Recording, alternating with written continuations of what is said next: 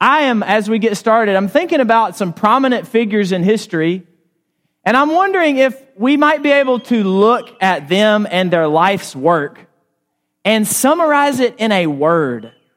Now, that's easier for some folks than it is others. But I'm thinking about Martin Luther King Jr. Would we be able to summarize all of his speeches and maybe his writings too in a word? And if so, what would that word be to capture his life's work? Maybe the word is justice. Maybe it's freedom. Or maybe it's the word dream. What about the writings of C.S. Lewis, the English uh, apologist Christian? How would we summarize all of his writings, his thinking, distilled in a word? What word would it be? Maybe the word faith. Because in his writings, he encourages us to hold on to the faith and offers evidence for the Christian faith. This is a little more lighthearted, but what about the humor of Rodney Dangerfield? Anybody remember him? Some people might not. I know the word that would capture old Rodney Dangerfield's humor in his various stand up routines. It's the word respect. I can't get no respect. That's as, that's as much a Rodney Dangerfield impression for me as you're going to get this morning. Can't get no respect. How about the music of John Lennon? How might we capture his music in a word? Maybe the word love uh, or peace as I said earlier, some folks are easier to summarize, and their life's work is easier to summarize in a word than others. When the Gospels summarize the preaching of Jesus, his message that he offered as he traveled from place to place during his earthly ministry, there's one word that consistently pops up. And it's our one word for today. The word we're talking about, the word we're going to be reading about this next week. Now, undoubtedly, Jesus said a lot in his earthly ministry. And Jesus, I'm not comparing him to the human figures that I listed before. Jesus, the Son of the Almighty, God in fleshed. And we know from John, the gospel writer, that Jesus did many things that are not recorded in the gospels. And John says, if one were to write down all of the miracles that he performed, it would fill so many books that the earth would not even be able to hold them. And we would extend that to his teachings as well, I would think, because everywhere that Jesus went and performed a miracle, he also spoke to people and he preached. And so, all the things that Jesus said, most of which, the, uh, the, the, largest percentage of which are lost to history. And we just have a very small portion of what Jesus said. We have what we need, but it's, it's small, nonetheless, recorded in the scriptures. And yet, when the gospel writers distill his message, when they boil it down, there's one word that keeps popping up. There's one word that they insist on using, and it's the word repent. Repent. We see in the Gospel of Matthew when Jesus begins his ministry, after his temptation in the wilderness, Matthew chapter 4, verse 17, the Gospel tells us from that time, Jesus began to preach, saying, Repent, for the kingdom of heaven is at hand. Now, you think that's the only thing that he said when he preached? Well, we know it's not from other sermons, but that's the way that Matthew sums it all up. That, that is the essence of his preaching, of his teaching. Repent. The kingdom of heaven is drawing near. And we get a similar message from the gospel writer Mark. Mark chapter 1, verse 15. He records Jesus as saying, The time is fulfilled, the kingdom of God is at hand, so repent and believe in the gospel. Believe in the good news that I have come to redeem all of humanity. Repent. That's the word that the gospel writers use to summarize the preaching of Jesus. Well, what does it mean? Well, the word repent literally means, in the original language, it means to change your mind. To change your mind. To repent means to alter, and really that's too weak a word to transform your thinking, which in turn transforms your words and your actions. But it's here that we begin. Because from here flows everything that we do and everything that we say. It involves, and this is an image that we use a lot when we talk about repenting, it involves turning, turning from one way of thinking, from the old sinful way of thinking, to another, to the new way of thinking. And you know, the call to repent extends beyond Jesus' brief ministry. Most, uh, most accounts that we read say that Jesus' ministry was about three years, not a lot of time. But the call to repent appears before and after. When John the Baptist comes on the scene, Matthew chapter 3, verse 2, his message is summarized as a message of, of repentance, calling people to turn, to allow their thinking to be transformed. Repent, he preached, for the kingdom of heaven is at hand, similar to what Jesus said. And then in Mark chapter 1, verse 4, we read that John appeared and he was baptizing in the wilderness. He was calling people out into the wilderness, proclaiming a baptism of repentance for the forgiveness of sins. And then we see this idea, it comes after the ministry of Jesus as well. In fact, as Jesus is wrapping up his ministry, he tells his disciples that you need to go and repentance and forgiveness of sins ought to be proclaimed in my name to all the nations. So go out and preach the message of repentance. And that forgiveness of sins can be yours if you turn, if you change your thinking. And then, famously in Acts chapter 2, verse 38, on the day of Pentecost, after Peter preached that powerful sermon, the people who were listening said, What should we do? And Peter, without skipping a beat, says, You need to repent. There it is again. And you need to be baptized, every one of you, in the name of Jesus for the forgiveness of your sins. So repent. A big idea in the New Testament, not just in the ministry of Jesus. And what all of this makes clear is that to receive salvation through Christ, we must repent. We must turn. We must allow our thinking to be transformed. We must determine to change the way we think. We must be resolute. We must make a decision to be different so as to change the way that we live because the way that we think affects the way that we live. When you know better, you do better. And God knows when our thinking change, changes, our actions and our lifestyle will change as well. So repentance is a big part of taking on the salvation that is offered us freely through Jesus Christ. We must determine to change. And the question for some of us is have we? Have we stood up and said, as the songwriter says, I have decided to follow Jesus and there's no turning back? Have we been resolute about it? Have we determined to follow after Jesus with all that we are? Maybe some of us have just made a half hearted decision to follow Jesus. Yeah, I'm going to come to church every once in a while, and yeah, I'm going to talk to my kids occasionally about Jesus, and yeah, I'll pray with them at bedtime but we haven't made a firm decision to put away our old life and to follow Jesus wholeheartedly.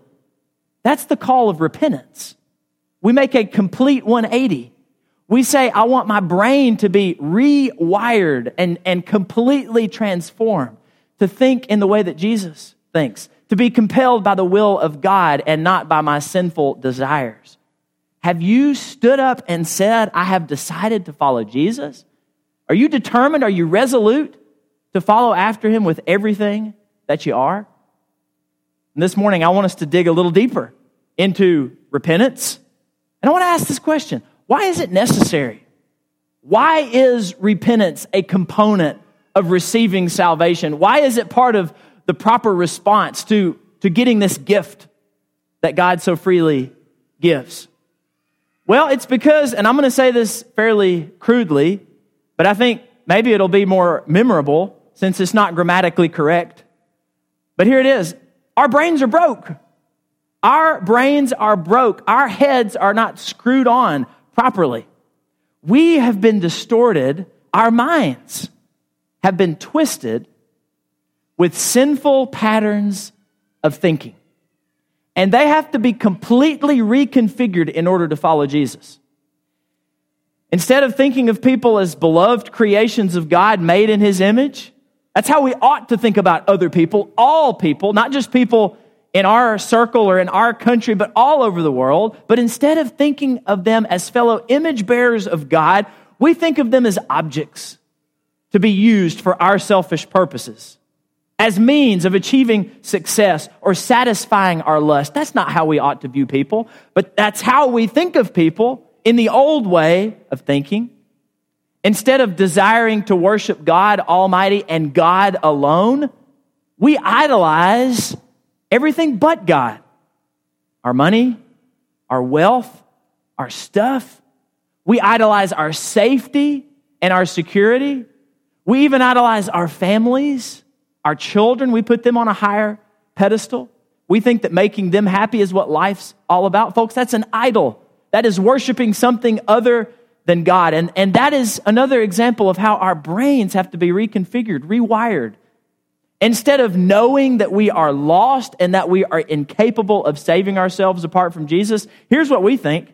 We think that if we're generally good people, that if we follow the laws of the land and we're nice and we're polite, that that's good enough to get us into eternity with God. When in reality, there is nothing that we can do on our own to merit God's grace and His favor. But that's the way that we think. And that's yet another example of how our minds have to be fixed and altered and renovated in order to follow Jesus. And this is the idea of repenting, turning from those old ways of thinking and embracing a new way of thinking. Our minds, they have to be transformed in order to embrace the gospel. But something else about this idea of repentance that's important is that the fact that we are taught to repent communicates to us that we have the ability to repent. And think about this with me for a minute. God thinks so highly of us that He has endowed us with the power to decide whether or not we want to embrace a new way of thinking. Now, isn't that amazing? We can decide if we want to think in the old ways or think in the new ways. And with God's help, we can. Our minds can be transformed. So the call to repentance proves that we are able, with God's help, but also with some of our own effort and willpower, to change the way that we think and therefore change the way that we live. Let me ask you a question. Should we expect full transformation in a single decision? Should we expect to be fully changed up here by simply saying, even confidently, genuinely saying, I repent? Now listen, that initial decision, it's important, it's vital. And I believe it to be a, a proper response in order to receive salvation. But to truly repent, that initial decision has to be followed up with a daily commitment, a daily turning, a daily decision to embrace the new way of thinking and get rid of the old. Legendary basketball coach Don Meyer, who coached for many years at Lipscomb, he used to say this, and this is in your devotional book this upcoming week. Practice doesn't make perfect, it makes permanent. It makes permanent. And we, as sinful creatures, have deeply ingrained ways of thinking that are unhealthy and ungodly, and they're in there because of years of practice, because of years of thinking in this way. And that kind of stuff can't be, can't be undone overnight, can't be undone in one decision. And so repentance is not only to stand up resolutely and to say, I am changing, I am turning, I am embracing a new way of thinking. Repentance is also the daily embrace of new patterns of thought and practicing those patterns until they become permanent.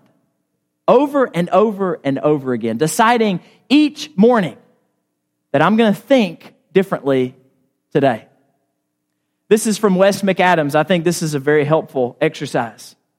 He says, Do you have thoughts that take you where you don't want to go? Do you? I do. Here's what he says maybe they're thoughts of self doubt, pride, lust. When the first hint of those thoughts pops into your head, it's like a train conductor yelling, All aboard! You know that train of thought is going to take you down a destructive path, but you have a habit of getting on the train anyway. Why do we do that? Why do we do what we don't want to do? And we don't do what we ought to do. That's the dilemma that Paul faced famously. We have a habit of getting on the train even though we know it's heading in an unhealthy, destructive, uh, it's on a destructive path. But from now on, when the conductor says, all aboard, just say, no thanks. I'm not getting on. I know where that train of thought is headed. He says, try it out today. It's amazingly simple and amazingly effective. When your train of thought is about to go in an unhealthy uh, direction, just declare, maybe even out loud, I am not getting on that train. Not today. The scriptures speak to this process of repentance, to this daily process of brain transformation. Two passages that I think speak to repentance, but they don't use the word, are Romans chapter 12 and verse 2 where Paul says, Don't be conformed to this world. Don't go back to the old ways of thinking, but be transformed by the renewal of your mind, by the constant, daily, regular renewal of your mind. Repentance is not just a one time decision, it is a decision that is made every day to turn away from old ways of thinking. And then Philippians chapter 2, verse 5. Paul, have this mind among yourselves, which is yours in Christ Jesus Take on the mind of Christ daily. Practice repentance in your daily life. Now, the fact that repentance is a lifelong journey, that yes, we stand up and we say, I am changing, but that one time decision compels us to embrace the process of repentance daily. The fact that it happens gradually along the way, well, I don't know about you, but that gives me a lot of hope. That gives me some encouragement. Because sometimes I think to myself, I just can't seem to get rid of these old patterns of thought. They just keep reemerging in my head. And I've decided to follow Jesus. And God knows my heart. God knows that I want to please Him more than anything else. But those old ways of thinking, those old thoughts of selfishness and pride and lust, they just they seem to keep bubbling up to the surface and I don't want them to. Well, the fact that this repentance thing is a process, boy, that's really encouraging to me. Now, it's not a cop out. It's not an excuse to carry on in the same behaviors and thinking that we used to. But it is encouraging to be able to chart our progress to say, yeah, I'm not where I want to be, but I am not where I started either. That I can look back and I can see how I've grown, even though I'm not quite satisfied and content. I've still got a long ways to go. Often, when we try to make big changes in our lives, and you know this from setting resolutions at the beginning, at the beginning of each year, we take the just do it approach and we try to change everything all at once and we get off to a good start. We're highly motivated, we're pumped up, but then we falter because it's just too much at one time. The big change for Christians is this it's true repentance. It's doing works in keeping with repentance, as John the Baptist and Paul talk about in the Gospel of Luke and the, and the book of Acts. True repentance means doing things that are in keeping with our original decision to change and to be different. And like all other big changes, this one must be made with small steps along the way. I've been doing a little reading about this this week. We need to start with what one behavioral scientist calls a tiny habit. This is how we arrive at true repentance.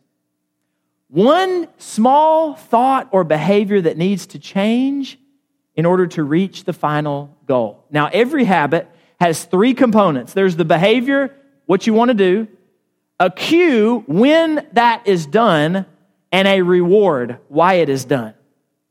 The tiny habit should be so small that it feels trivial, that it feels too easy, but that ensures that you'll be able to do it. And it may be something like this. When I find myself passing unfair judgment on somebody, which we all struggle with, now that's the cue. When I begin to have unfair judgmental thoughts about somebody else, I will instead be gracious to them and I will give them the benefit of the doubt. That's the habit. So the cue is my train of thought is heading in the wrong direction. The behavior, the new behavior is I'm instead going to be gracious to that person instead of passing judgment. What about this? When I begin to question my own self worth, when I begin to beat myself up, when I begin to think less of myself than I should, that's the cue. And the new behavior is this I will remember that God considers me worth dying for. Yes, I'm a sinner, but God loved me so much that He sent His Son to die on the cross for my sins. That's the new thought, the new behavior. How about this? When I start to get preoccupied with money, with making more of it, with spending more of it on more stuff, when I find myself heading in that direction, I will instead turn my attention to dependence and reliance on God and God alone. That's the new behavior. And the reward for each of these is acknowledging that I'm making progress. I can celebrate a small victory. I can say, you know what, a year, five years ago, 10 years ago, my mind would have traveled way far down that path into a destructive place, but now I can see that I'm progressing. I can see that I'm slowly turning around. And whereas I used to would head down that, those tracks in that unhealthy way, now I can recognize that it's an unhealthy path and I can turn it around in my head with the help of God. I can embrace a new thought pattern. I can form a new habit so we start changing this thought, doing that behavior consistently until it becomes routine. And then when we're ready, we add another thought or another behavior from the big change until it is routine, and another and another and another. And before we know it, we are well on our way to the big change, which is true repentance, which is complete mind transformation. Now, this approach, it requires a lot of patience and daily effort and reliance on God for help but it works surprisingly well. Here's a quote that I love from N.T. Wright, and he talks about virtue. But I'm going to replace the word virtue with repentance. I think it's a fair trade. Here's what he says Repentance is what happens when someone has made a thousand small choices requiring effort and concentration to do something which is good and right, but which doesn't come naturally. And then on the thousand and first time, when it really matters, they find that they do what's required automatically. Repentance is what happens when wise and courageous choices become second nature. This morning, I don't know what it is that you need or that you need to do. Some of you need to make a clean break with the past. You need to stand up and say, I have decided to follow Jesus. No turning back. I'm resolute. I'm determined. I repent. I want to transform the way that I think. I want my thoughts to be shaped by God's will and not by sinful desires. But maybe there are others this morning and maybe that was you once upon a time. You stood up and you said, I'm going to follow Jesus no matter what, no matter what, I repent. But that decision doesn't really reflect your life currently. And you are not practicing this daily repentance that we talked about. And maybe you need to come and recommit, rededicate your life to the Lord before this audience today, before these family members today, these brothers and sisters. Maybe you need their, their prayers. Maybe some of you need to embrace anew this lifestyle of repentance. If I just described you, don't be scared, don't be shy. It's too important. This idea this word that the gospel writers use to sum up the message, Jesus, is much too important to just skip it over and walk out those doors unchanged. So if you need to come and ask for prayers or if you need to become a child of God today, we invite you to do that as we stand and sing.